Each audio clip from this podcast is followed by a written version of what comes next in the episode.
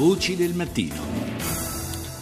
E adesso parliamo di AIDS, perché ha fatto molto parlare di sé il primo caso mondiale di remissione del virus dell'AIDS. È successo ad una francese diciottenne nata sieropositiva nel 1996, contagiata appunto dalla nascita, che ha interrotto i trattamenti antiretrovirali 12 anni fa. L'annuncio di questo caso, definito come unico al mondo, è stato fatto a Vancouver. Ne parliamo con il professor Paolo Rossi, direttore del Dipartimento Pediatrico Universitario Ospedaliero del Bambino Gesù, è responsabile di Epical, il consorzio che riunisce i più grandi centri al mondo che si occupano di HIV. Intanto, buongiorno professore. Buongiorno a voi e ai vostri ascoltatori. Allora, noi abbiamo parlato di remissione, i media in generale hanno parlato di vera e propria regressione. Beh, insomma, qui è questione di semantica. Il problema, tanto questa è una notizia molto positiva, perché si aggiunge ad altre notizie positive di altri bambini che hanno mantenuto una carica virale praticamente non misurabile per molto tempo dopo aver sospeso la terapia. Il punto importante di tutti questi casi è il fatto che hanno iniziato la terapia antiretrovirale molto subito dopo la nascita praticamente, e quindi hanno fatto una terapia molto precoce. Quindi di casi come la ragazza francese o il famoso caso del Mississippi Baby sicuramente ce ne sono altri nelle coorti di pazienti che hanno iniziato la terapia antiretrovirale. Ecco, però regressione vuol dire che il virus non si trova, vuol dire che il virus non ci sia completamente. Cioè, in effetti non siamo davanti a una vera e propria guarigione. Il virus potrebbe, per quanto in questo momento non si trovi, potrebbe riprendere ad attaccare imprevedibilmente. Beh, se dobbiamo fare l'esempio del Mississippi Baby, che dopo due anni e mezzo di regressione o remissione ha ripreso a replicare, sì, ovviamente no, questo è un dato che non sappiamo, perché non trovando il virus si può anche pensare che non ci sia più, però capendo la biologia dei retrovirus, che sono virus che si integrano nel DNA delle cellule, è più probabile che ci sia un virus dormiente che è tenuto dormiente da fattori importanti di protezione, probabilmente di natura genetica e ancor più probabilmente di natura immunogenetica. Il sistema immunitario lo tiene a bada praticamente. Ma quanto è importante, si sottolinea da più parti come la sfida in questo momento sia quella di trovare casi analoghi in modo da comprendere che cosa determini la remissione, no? Quanto è importante la ricerca di questi casi analoghi?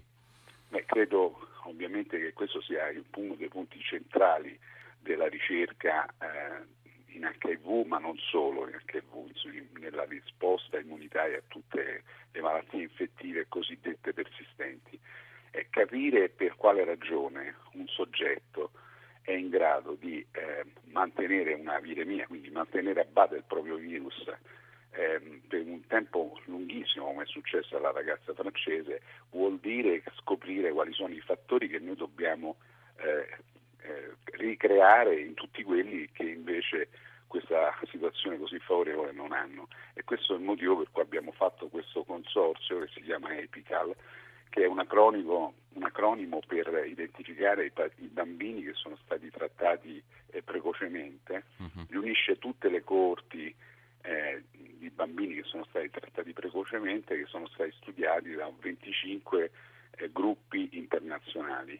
Lo studio di questi bambini ci dovrebbe permettere di identificare questi fattori che sono di tipo virologico, di tipo, quindi il tipo di virus, di tipo clinico, l'aspetto clinico, il fenotipo clinico di questi pazienti, e molto più importantemente qual è l'aspetto immunologico di questi pazienti, per poter poi riprodurre questi fattori nei pazienti che invece dopo aver sospeso la terapia non hanno la fortuna di tenere a bada questo virus così a lungo.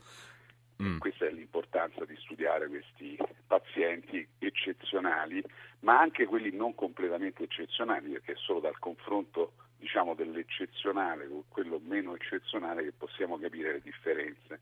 Senta, ma ci sono anche casi di persone che hanno contratto l'HIV da adulti e che hanno registrato appunto episodi di remissioni, diciamo, di lungo corso? Certo, anche nell'adulto. Questo è un modello che chiaramente nel bambino si presta molto, perché il modello del bambino ci permette di conoscere quasi esattamente il momento dell'infezione, perché il bambino si infetta al momento del parto, nella maggior parte dei casi. Quindi il modello del bambino è buono ed è eccezionale, perché abbiamo cognizione precisa del momento dell'infezione. Ovviamente questo avviene anche nell'adulto, può avvenire, anzi avviene, però è un pochino più difficile, come tutti gli ascoltatori potranno capire, perché ovviamente l'infezione avviene dopo un rapporto a rischio. Però ci sono casi di adulti che si chiamano elite controllers, che appunto non hanno, che riescono a tenere a bada, diciamo, per usare un termine molto semplice, il virus anche dopo aver sospeso la terapia. Se ne parla meno. Quasi diciamo. Sempre sono pazienti, anzi sempre sono pazienti che hanno fatto la terapia appunto molto vicino al momento dell'infezione. In generale se ne parla meno, forse probabilmente la scienza medica dà meno peso a questi casi rispetto a quelli dei neonati, proprio per il fatto che lei accennava prima, al fatto appunto che è più complicato poter stabilire l'esatto momento di trasmissione del virus.